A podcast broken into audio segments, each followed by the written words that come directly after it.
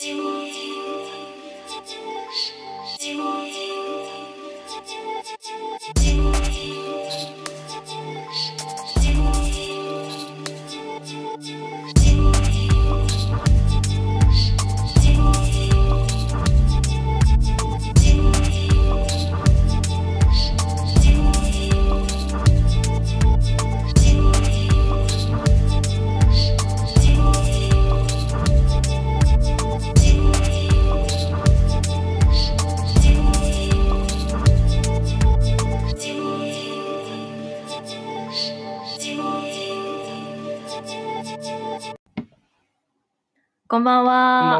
幻の国がお届けするラジオ幻通信局第3回目は塚越花と福地海斗でお届けしてまいります。よろしくお願いします。よろしくお願いします。す。さあ始まりました。第3回目ということで、まあでも私たちは今回が初めてのラジオ収録ということなんですけども、うんどうですか福地さん。なんかすごい私は今緊張してるんですけど心意気みたいなのありますか？そうですね。前回の第2回目の、はいえーパーソナリティを務めていた白津秀信と、えー宮本海からバトンを受けて、今回我々がお届けするんですが、最後の方にね、あの第2回目の、あのー宮本の方がですね、あの次回の、えー塚越福地は、これまでと一風変わった、あのしなんか新規一点、なんか新しい雰囲気のあのものをお届けする的なことを言っていてですね、新しいことを、新しい雰囲気をお届けしなくちゃいけないというプレッシャーがですね、あ僕は感じてないんですけど、塚越花の方がえー非常に感じているようで、あの心配です。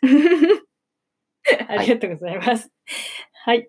私はですね、もうさっきも福地さんが言ってたんですけど、なんかもうすごい緊張したって謎に、なんかもうプレッシャーとかが、頭、なんかもう頭の中を支配してるんですけども、まあでもね、この私もリラックスして、皆さんもリラックスさせられるようなね、この落ち着いた放送を目指して頑張っていきたいと思いますので、よろしくお願いしよます。ろしくお願いします。はい。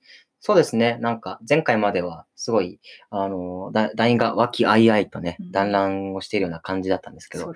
僕と塚越は、その、宮本からですね、一風変わったというお題をいただきましたので、どういうふうに変えていこうかって話し合ったんですよ。まあ、それで、あの、今、まあ、世間は、あの、流行り病で大騒ぎをしておりまして、うん。やっぱりテレビとか、ラジオ聞いても、そういう話題が多いんじゃないかなと思いまして、少しでも、その、なんでしょう、あの、癒しをですね、あの、ちょうど12時に配信されますので、癒しを皆さんにお届けできるような、あの、ひとときにできればなと思って、今回お届けしてまいります。はい。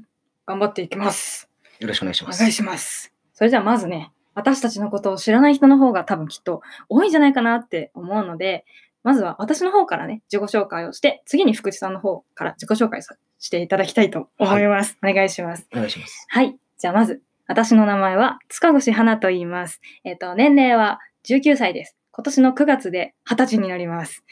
一番若い、最年少ですね。うん。はい、出身は茨城県ですね。あの、毎回あれですね、ワースト、あの、魅力のない県、ワースト1をずっと貫いている県でございます。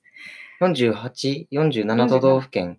の、あの、統計を取った時に大体のワースト1位と2位を争うのが茨城県だよね。そうなんですよね。ね。まあ、なんもないじゃなんもないんですけど、うん。まあなんかもうむしろそれが誇りみたいな部分はありますよね。何もないからこそ、何もないからこそ、ああるあるっていうね。何もないけど、全部あるっていう哲学的なね。哲学。そんな感じですね。うん。はい。私は、そうですね、中学校の頃は吹奏楽をやっておりまして、高校は合唱部の方をやっておりました。まあ、その、なんかそのせいもあるというか、まあ、音楽が好きで、えっ、と、そうですね、カラオケに行くのも好きだし、えっ、と、福地さんとはよくカラオケ行ったりとか、あと、バン好きなバンドの話とかして盛り上がったりしますうね。ん。ここ二人の共通点って結構音楽っていうのがでかいなっていうふうに私は感じております。まあ私の自己紹介はこんな感じです。はい。はい。それじゃあ、僕の自己紹介いきます。えー名前が、えー福地海斗です。えーよく、あの、名前が芸名みたいだと言われるんですけど、本名です。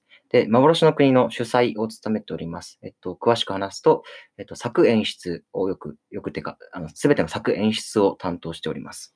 出身が沖縄県出身、南の島でございます。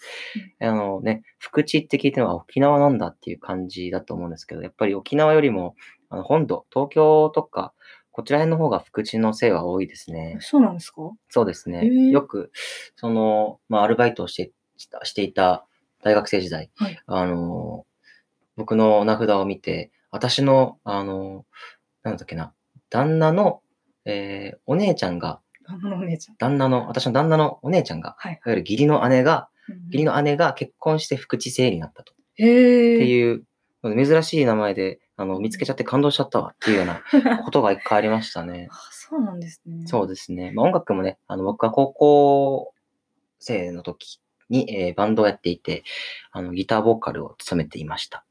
うん。あそうですね。あの、花ちゃん最近、あれじゃないですか？あの、ギター買ったじゃないですか？買いましたね。うん。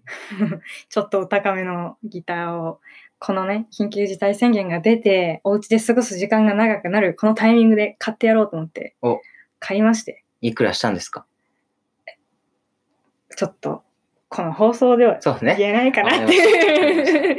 まあちょっとお高めのね、はい。手を出すにはちょっと早かったなっていううんレベルのギターをつまびいておりますけど、もう最近はちょっと結構福地さんにね、うん。あの、ギターをね、貸したり。レンタルしてますね、僕が。その塚越は、あの、ちょっとなんか、あの、これタコ紹介になるんですけど、僕が塚越の紹介になるんですけど、ちょっとなんか、あの、なんでしょうね、どんくさいところがあるんですよね。あの、ギター、高めのギターを買って、で、僕はこの前、あの、借りて見てみたら、カビが生えてまして、買って数ヶ月も経ってないギター、新品のギターにカビが生えてたんですよ。なんで？なんなんですかね？なんか、ちゃんと風通しのいいところに置いてたんですよ。な、はな、なんか、でも私もショックだったんですよ。それでも。本当に。ということで、ギターは僕のものになるいや、ということで。違いますか私のもの。企画の方に はい、じゃあ企画の方入っていきたいと思います。はい。はい、えっと、企画のね、名前がですね、あなたの幻の国のポジションを聞いてみたっていうことで、えっと、前回、白渦宮本ペアがやっていた企画をちょっとお借りしましてですね、あの、幻の国のポジションをお二人は自分のポジションを言ってたんですけど、今回は私たちは他のね、幻の国のメンバーから私たちのポジションって何ですかっていうふうに聞いて、聞いて、それを今ここで発表していきたいと思います。ちなみにこれ、私たち一切自分がどう思われてるかを知らないっていう状態で おりましてそ。もそも LINE でですね、うんあの、お互い、例えば僕の方に、あの、花ちゃんの幻の国のポジションとは何かっていうのを一人ずつ、一人それぞれ、そそれぞれ送ってもらうっていうことをやってて、花ちゃんの方には僕のポジションは何なのかっていうのをね、あの、送ってもらってるので、お互い、花ちゃん、僕は花ちゃんが、あ、みんなこういうふうに花ちゃんのことを思ってるんだってのはわかるんですけど、僕がどう思われてるのかはわからないということなんですよ。はい。そうなんです。結構ドキドキですよね、これ。そうだね。なんか 結構一緒にいる時間長いけど、相手にどう思われてるとか実際聞いたことないから、ないですね。すごい緊張してますね。まあ、そうですね。そしてまあ、これが、えっと、2回、2部構成みたいな感じでね、お届けしていきたいなと思ってまして、さっきもちょっと自己紹介の方で軽く触れたんですけど、私と福地さんの共通の趣味が音楽ということで、私たちもね、何かこう、このラジオでね、皆さんをリラックスさせられることでできないかなと思って、あの、一人一曲ずつっていう曲をね、歌って、まあ、歌ってみたっていう感じで。なんか YouTuber ちょっとなんかこう、なのでこう、企画のね、途中途中に私たちの歌った歌が、こう、入ってくる、はい、入りますので、はい。まあ、その曲もね、楽しみに聴きつつ、そちらも合わせてねはいうんちょっと企画の方も楽しんで、私たちも楽しんでいきたいと思います。はい。はい。じゃあ、ちょっと、福士さん、私のやつをお願いいたします。最初は塚越花の、えーはいポジションということで、はいそれでは、えー、団員、まず最初の一人。はい。一番、えー年齢が若い、白津秀信。お白津秀信の、えーイメージする花ちゃん、花ちゃんのポジションです。はい。まずね、その、一言あって、で、理由があと後から加わっていきますので、はい。えー、花ちゃんのポジション。はい。ハム太郎。ハム太郎。理由、稽古の設営や小屋入り後の立て込みなど、とっとこ、ことっとこ小回りが効くので、かなり貢献している点。ということで、ハム太郎という言葉をいただきました。ありがとうございます。もう、なんか、早速、小物いじりみたいな。なんか、すごい。私今、身長がね、劇団の中で一番低いんですけど、それでめちゃくちゃいじられまして、まさかね、第一発目からハム太郎みたいな。なんか、ちょっとし心外というか、まあでも、可愛いから許す。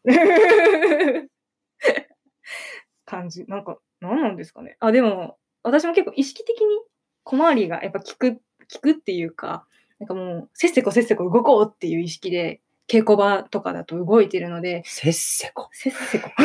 気になってしまった。せっせこって言いますよ、皆さん。言わないですいよ。言う？せっせこ。せかせかとかじゃない。せかせかじゃん。負けんなよ。まあ、そういう働きがね、ね評価されてるんだとうん思います。そう、信じます。なんかいつも慌ててるようなイメージがありますね。は これはちょっと僕のイメージになっちゃうんで。次行っちゃいましょう。い、お願いします。えー次、2番目におかい、宮本海からの、えー、花ちゃんのポジション。はい。花ちゃん、いじられキャラ。理由、ボケるのが好きなメンバーの中でいつも笑ってて、なんだかんだ一番ボケに巻き込まれている印象があります。ということで、いじられキャラいただきました。ありがとうございます。まあ、結構いじられてるよね。言われるとは思ってましたよね。うんなんか なんなんですか？ね。結構、みんなボケに走るのを、うん。こう、旗から見てるのに、うんいつの間にかその中心に追いやられて、なんか、うん。なんか、なんか盛り上げられてるみたいな。いつの間にか被害者になってるみたいな。やっぱなんかその、あれじゃないですか、その、やっぱり劇団の中で唯一の今女性ということで、はいやっぱりみんな、あの、真面目に接していくってなった時、やっぱ距離感みたいなものがうんあるんじゃないですかね。だから、そのね、一つ、花ちゃんはいじられ、えー、みんなとスキンシップを取っているような感じの印象が僕にはありますね。で花ちゃんはどっちかというとなんか自分から、あの、話の輪に入っていくような感じではないので、そうですうん、ね。なんかそれでいつも輪の中心に入ってくるような、あの、本当に後輩気質ですね。そういう印象がありますね。いい感じにまとめてくださいました。うん。ありがとうございます。じゃあ次は、はい。えー、田中翼さん。お、つばさんですね。今年25かな？25。田中さん。えー、田中さんの、えー、花ちゃんのポジション。はい。いじられし、2回目いただきました。いじられし、生徒会長。いじられしい生徒会長。理由、えー、愚かな男どもの中で、いつも冷静に判断を下してくるので、という、えー言葉をいただきました。おめでとうございます。ありがとうございます。おめでとうございますなん またにいじられし来ましたね。もうこれは二人に言われるともう完全にそういうキャラってことなんですかね。生徒会長ってとこにちょっとフォーカス当ててみましょうよ。お、バカな。男どもの中で、えいつも冷静に判断してくる。この冷静に判断してくる。ツッコミみたいなところかな。ああ、確かにでも、そうですかね。うんヒートアップした男の人たちのやつをこう、はい、みたいな。なんかこう、ありますね。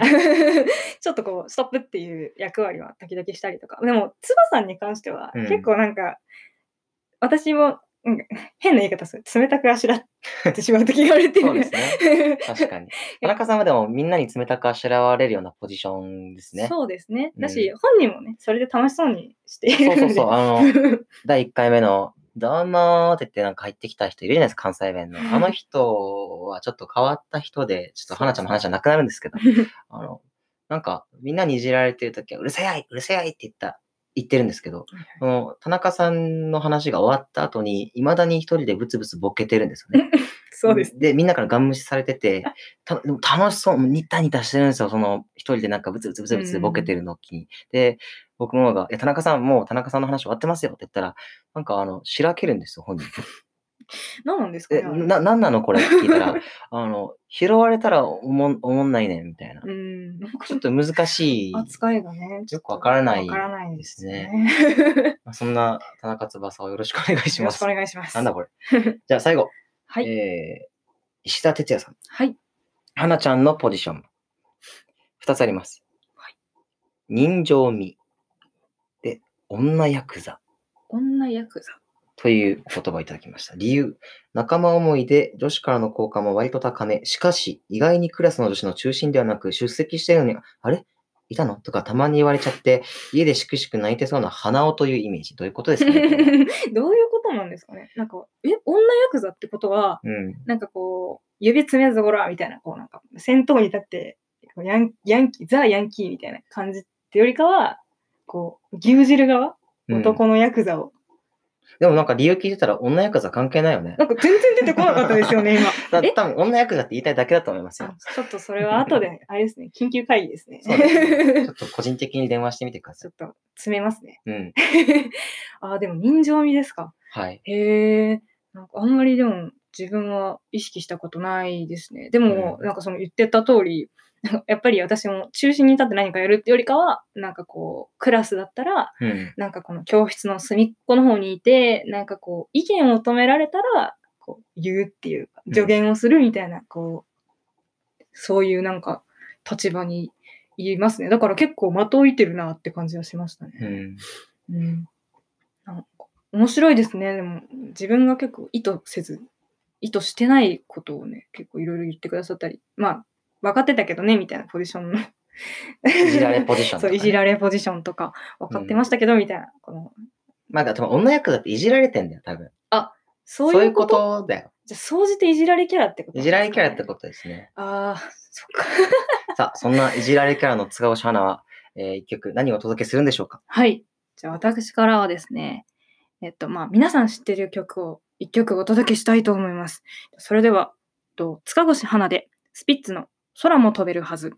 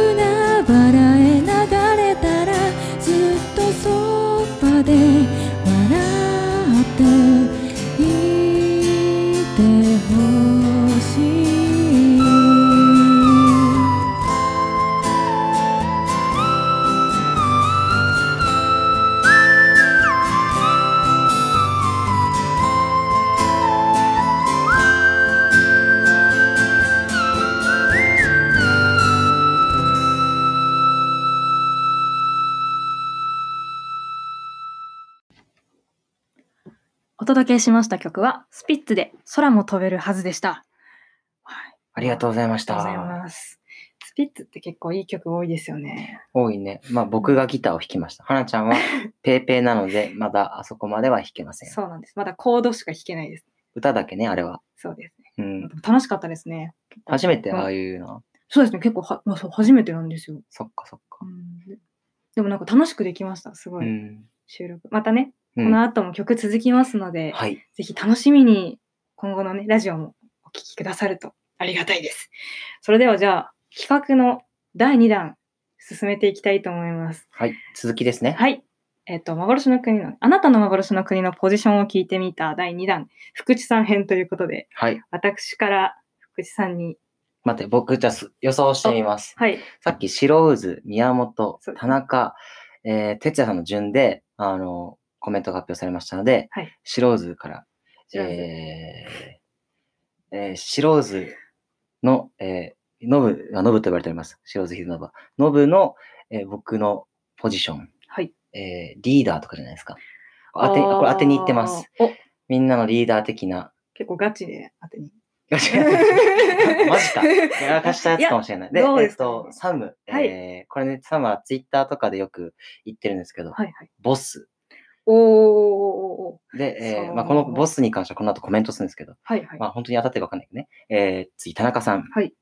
田中さんは、えーっと、ちょっと田中さんが一番よくわわかんないんですよね。さっきもなんか、と、スピッツの前に話したんだけど、ちょっとなんかよくわ、あの、電波人間みたいなところがあるんで もう、存在が電波な部分そうがあるんで。そうそうそう。意外 意外とサイコパスっぽいところが田中さんあるので、そうですね。あの人情味の裏に隠されたサイコパス感ってちょっと怖いよね。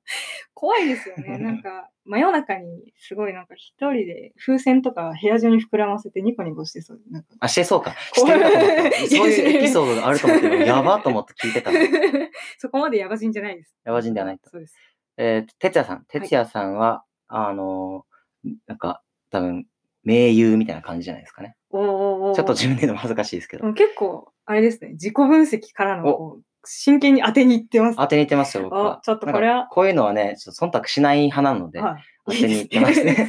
じゃあまあ、どんなリアクションをね、福地さんがするのか、ちょっと楽しみにいきます。白ずひだのから。はい。じゃあ、白津秀信さんの、はい。福地さんの幻の国のポジション、ローション。は？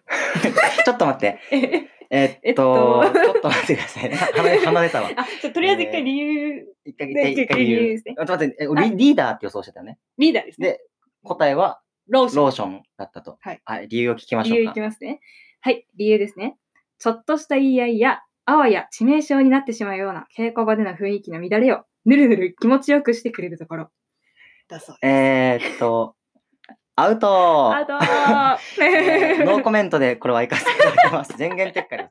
ノーコメントで行かせていただきます。でもね、あの、あれですね。あの、まあ、ちょっと深夜帯ということでなんか気を利かせたのかな？あの じゅ潤滑剤みたいなことそうだよね。潤滑剤みたいなことだよね。場を回してくれるみたいなことだよねそうですきっと。なんでこのカタカナにすると急になかなんなんで英語にしちゃったんだろうね。危なげですよ、ね。危なげ。まあでもリーダーあながち間違ってなかったよね。そうですね。そうと思いたい。あっちが正解。むしろ。むしろリーダーが正解なんじゃない？リーダーが正解。よかったよかった。じゃあ、リーダーでした。ありがとうございます。ありがとうございじゃあ次行きたいと思います。はい。はい。次はサムさんですね。宮本宮か。本海。うん。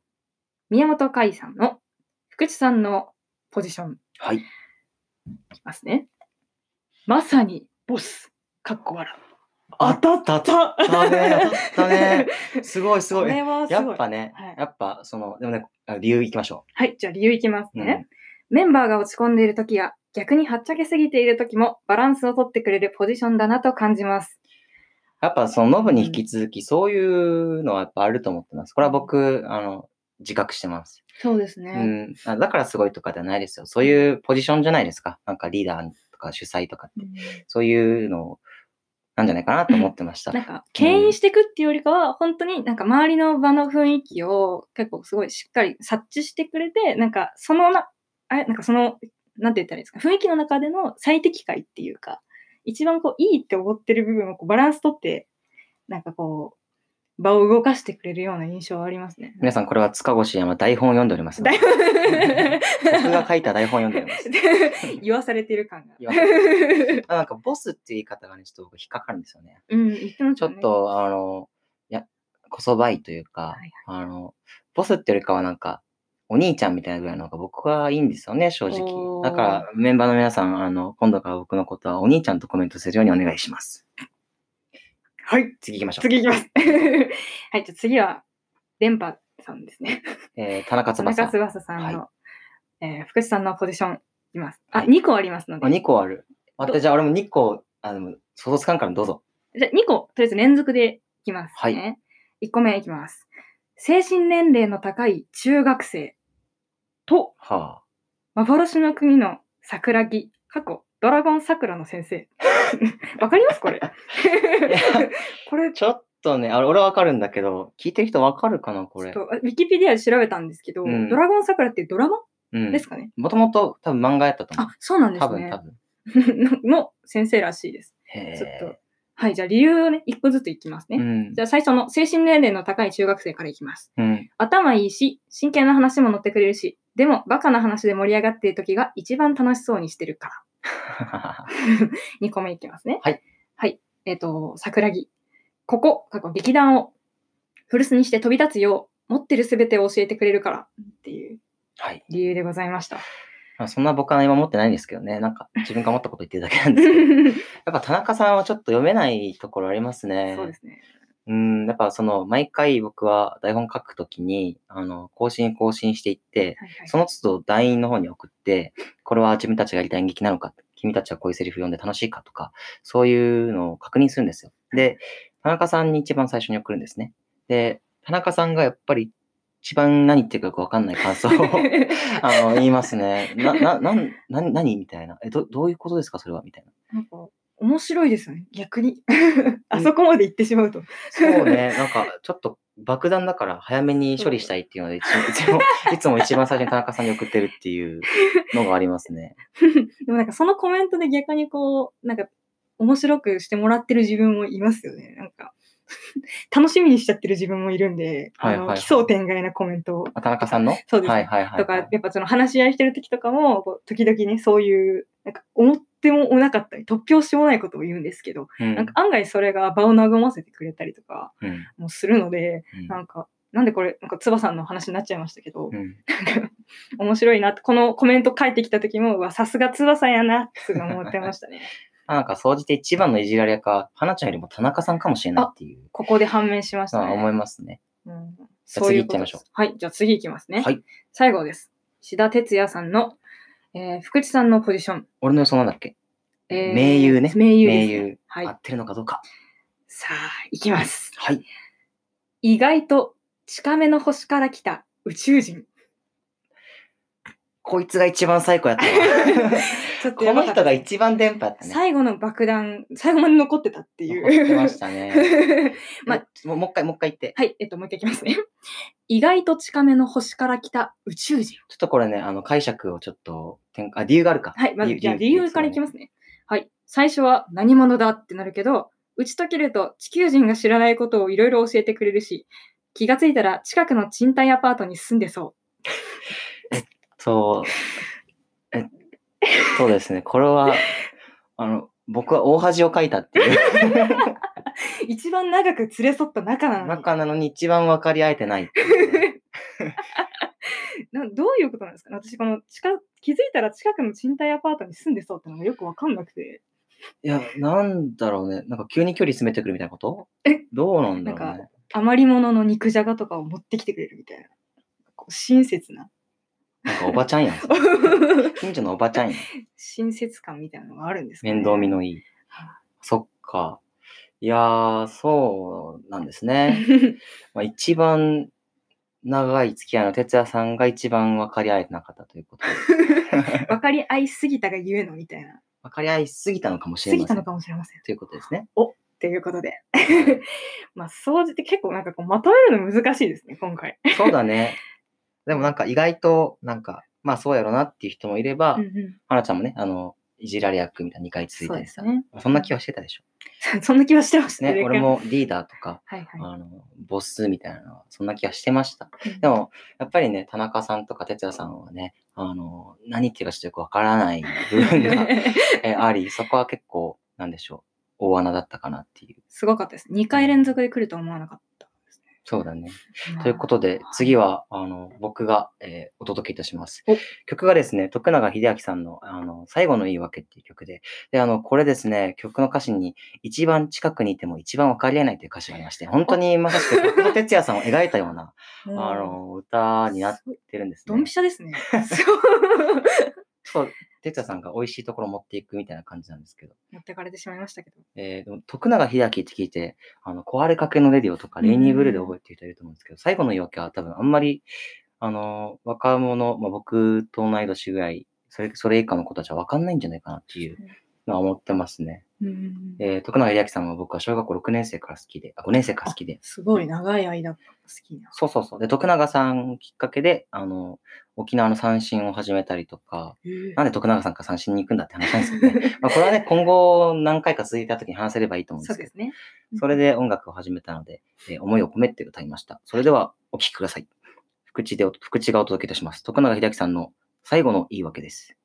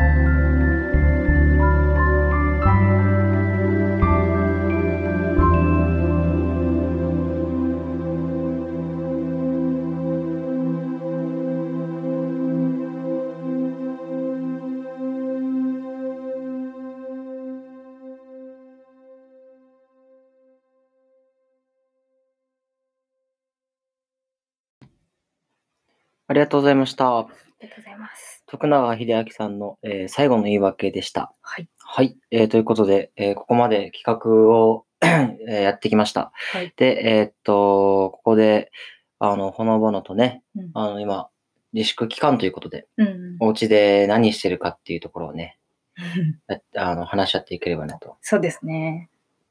そうですね。私は、やっぱ、なんかもういつも以上に家にいるとやることなくなりますよね。うん。だから、もうなんか、その、あ、さっきも話したんですけど、ギターを1日少なくとも1時間はやろうって決めてお、実は最近で、課題曲も決めまして、はい。今後1週間の間に、あの、ミワさんの光へってわかりますかね？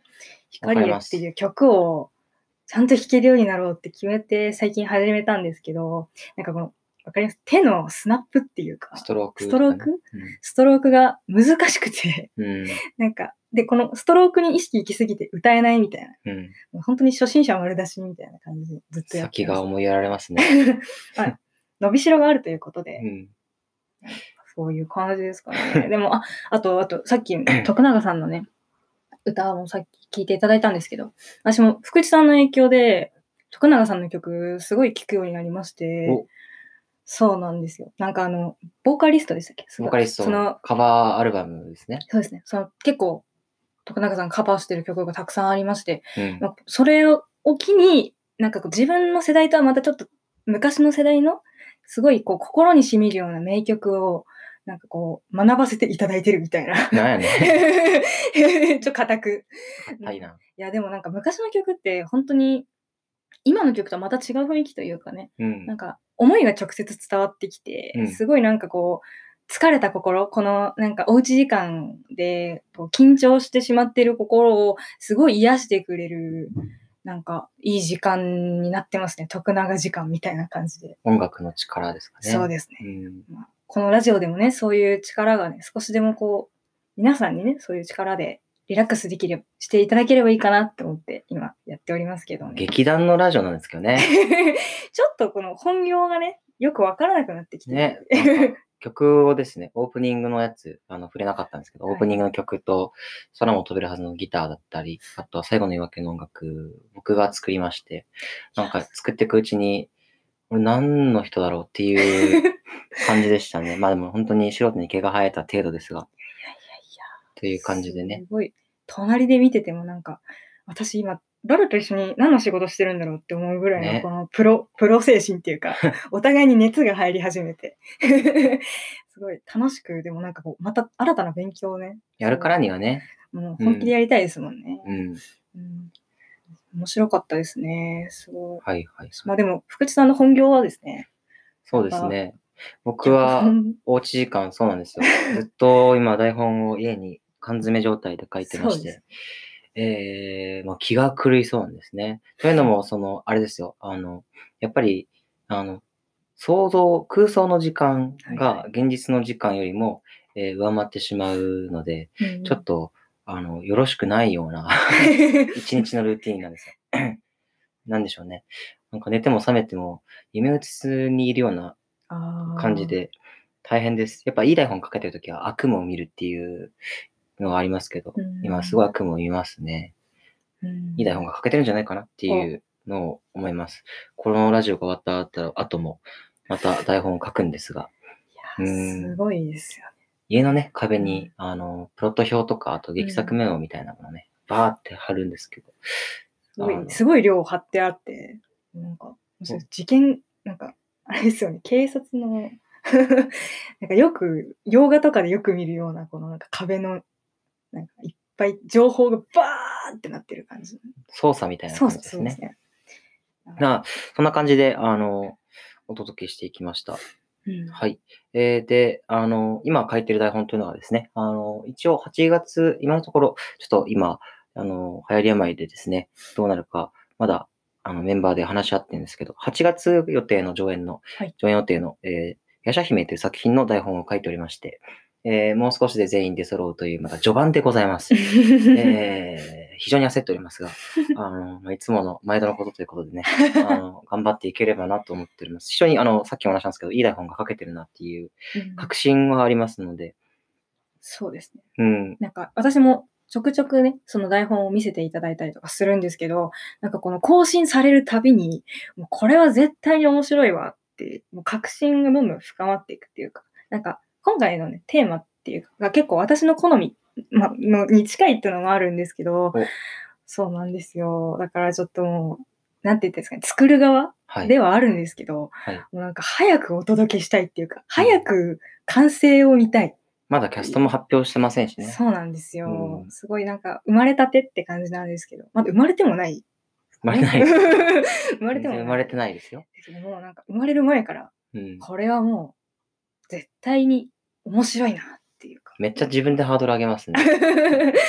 まあ、ちょっと本当にぜひ楽しみにしていただきたいなって思いますね。なんか、また、また新たなね、幻の国の一面といいますか、はい。うん、またちょっと、また、前回とか前々回見に来てくださった方もいらっしゃると思うんですけど、うんまたね、新たな要素も加わりつつ、なんかもう、幻の国って一体どういう劇団なの？みたいな、いい意味で、うんなんかっていうようなね、成長を見せていきたいなっていう、この自らハードルをボンボコ上げていく。非常にポップな作品ですよ。今回は。で、あの、開講を見た方、前回公演見た方は、あの、あれなんじゃこりゃってなるんじゃないですかね。同じ人が書いてるのか、自分で言っちゃうんですけど、書いてるのかって思ってしまうような、あの、作品なんじゃないかなとは思ってます。で、あの、でも、あの、歴史おのでみという昔名前だったんですが、幻の国は。劇場の組時代の、えっと白津秀信とあの石田哲也さんは、えー懐かしいというか、これぞ我々の作風だっていうような感じで思ってくれてるみたいで、僕としても何でしょう、あの、やりがいのある、あの、なんでしょう、ふるさとに帰ってきたような感じの感覚ですね。で、やっぱり、あの、僕も沖縄出身で、たまに沖縄に帰るんですけど、あの、やっぱ街並みが変わってるんですね。時間を経ると。あの、いろんな経験をして自分が。で、今そのような状況に台本もあって、あの、いろいろと街並みが変わった我々のふるさとの作品ができるかなと思っております。うん、ということで、あの、またこれから劇団の方から、あの、リリースが続々されていくかと思います。それまで、このヤシャ姫、あの、どんな作品になるんだろうっていうのをね、ラジオを聞きながら楽しみにしていただければなと。また、ラジオでも、あの、多分キャストの発表だったりとか、そうですね。細かな情報会議みたいなのもしていくと思いますので、よろしくお願いします。はいそんな感じで、えー、塚越と福地がお届けしてまいりました、えー、幻通信局はい。ですね。あの、我々のチームのコンセプトとしては、えー今、えー心が休まらないような世の中で、少しでも人休まるようなひとときをお届けしていくということで、あの、音楽聴きながらね、楽しんでやってまいりました。はい。えーここでラジオも終わるんですが、はい。うん最後に、あの、僕と塚越がハモったりしてるやつ、あの曲ですね。はい。えっと、あるというバンドがあって、それがあの、アンディ・モリーの小山田宗平さんと長澤智之さんとかな？ですかねが、。あの、やってるバンドの、えっと、地上の天国なソングライタの歌。ーの歌。地上の天国のソングライターな歌の歌を、おえーお届けしますので、はい。えー休まるようなそうですね。夜になればいいなと思います。はい。じゃあ、塚越さんから最後の一言お願いいたします。はい。じゃあ、その前に告知っていうかおですね。先ほどもあったんですけど、はい。えっ、と、幻の国では、このラジオをはじめ、あの、メルマガを配信しております。えっ、と、月3回、毎週、毎週？月3回、日曜日ですね、配信しておりまして、えー、なんかその、なんて言ったらいいですかね、こういうラジオの、なんか、アットホームな感じとか、あなんかこう、SNS のツイッターの方でもあるんですけど、そういう、なんかそこでは見られないような劇団員の一面などをお見せできたらいいなと思って頑張って今配信しておりますので、なんかもし登録、なんか見たいって思ってるくださる方がいらっしゃいましたら、えー、ツイッターや、えっと、幻の国の方公式のホームページの方から、えっと、登録フォームのがありますので、そちらからご登録の方、お願いいたします。で、このラジオもですね、どんどんまた、次は土曜日ですかね？ですかね。一応土曜日の配信の予定でございます。またね、こう、メンバーが変わるたびに、全然違う色のラジオが生まれてくると思いますので、次からの配信もぜひお楽しみにお聞きください。そうやってね、あの、プレッシャーを増していくっていう感じで。逆襲っていうか。うんメルマガはうまくいけば、今回の音源とかもしかして載せるかもしれないですね。そうですね。またなんか裏話とかももしかしたら載せるかもしれないので、そちらも合わせてぜひご覧ください。はい。はい。それでは、えー今日我々6時間かけて撮りました、えーはいあるの、えー地上の天国なソングライターの歌ですね。皆さんありがとうございましたあ。りがとうございました。おやすみなさいお。やすみなさい。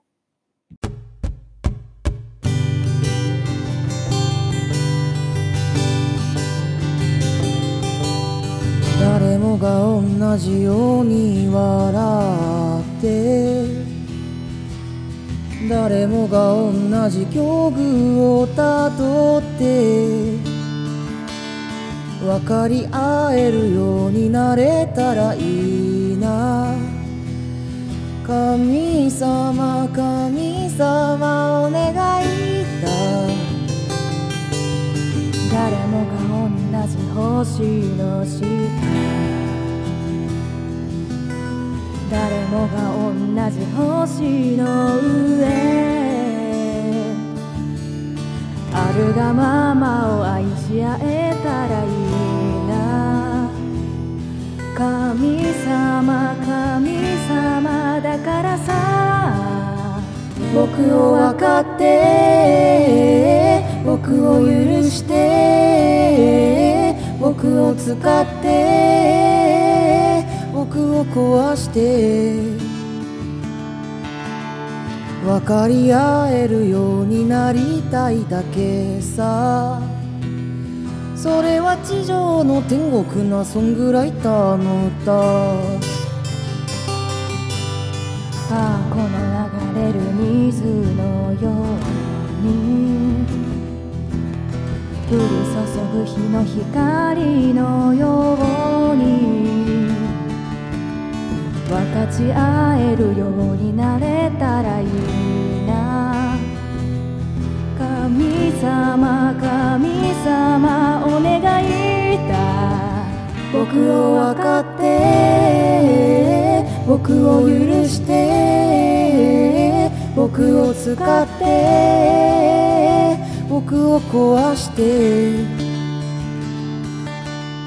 分かち合えるようになりたいだけさ。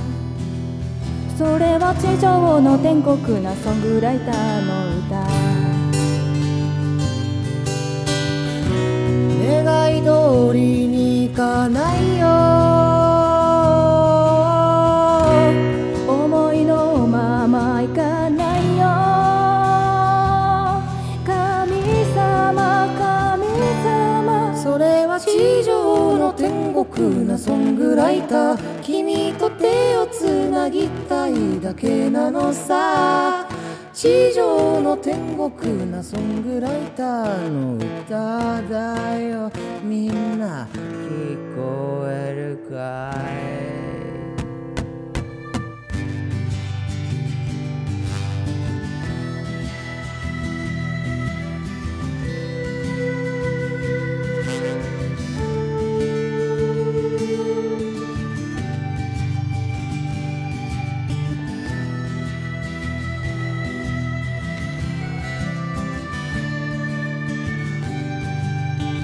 僕を分かって僕を許して僕を使って僕を壊して君に届いて君に届いて君に届いて君に届いて。誰もが同じように笑う。て誰もが同じ境遇をたどって分かり合えるようになれたらいいな。それは地上の天国なソングライターの歌地上の天国なソングライターの歌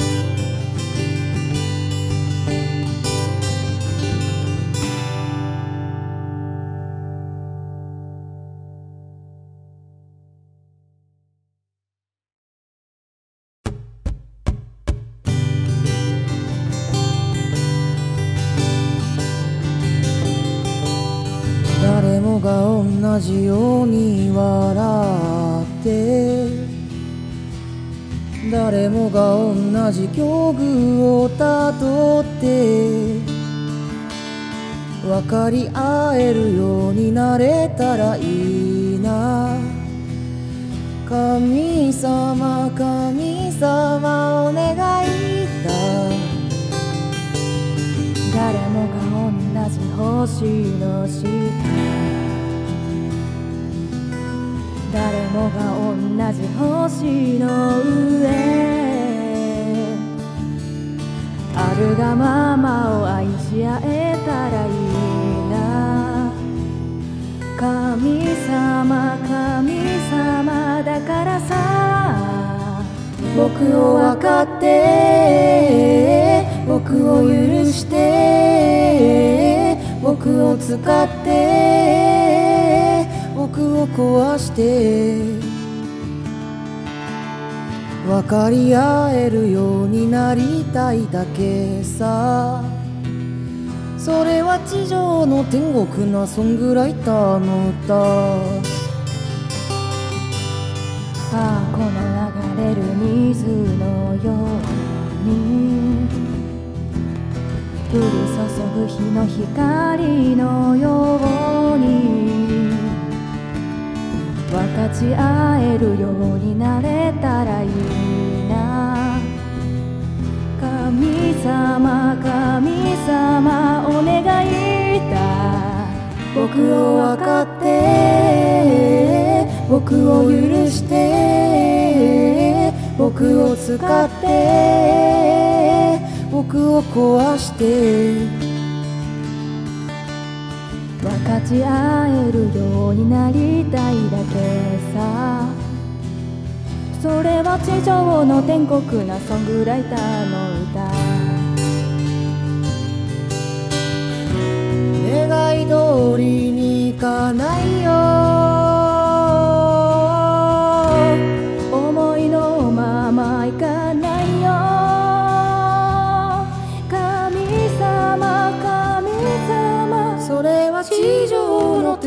なソングライター。君と手をつなぎたいだけなのさ。地上の天国なソングライターの歌だよ。みんな聞こえるかい？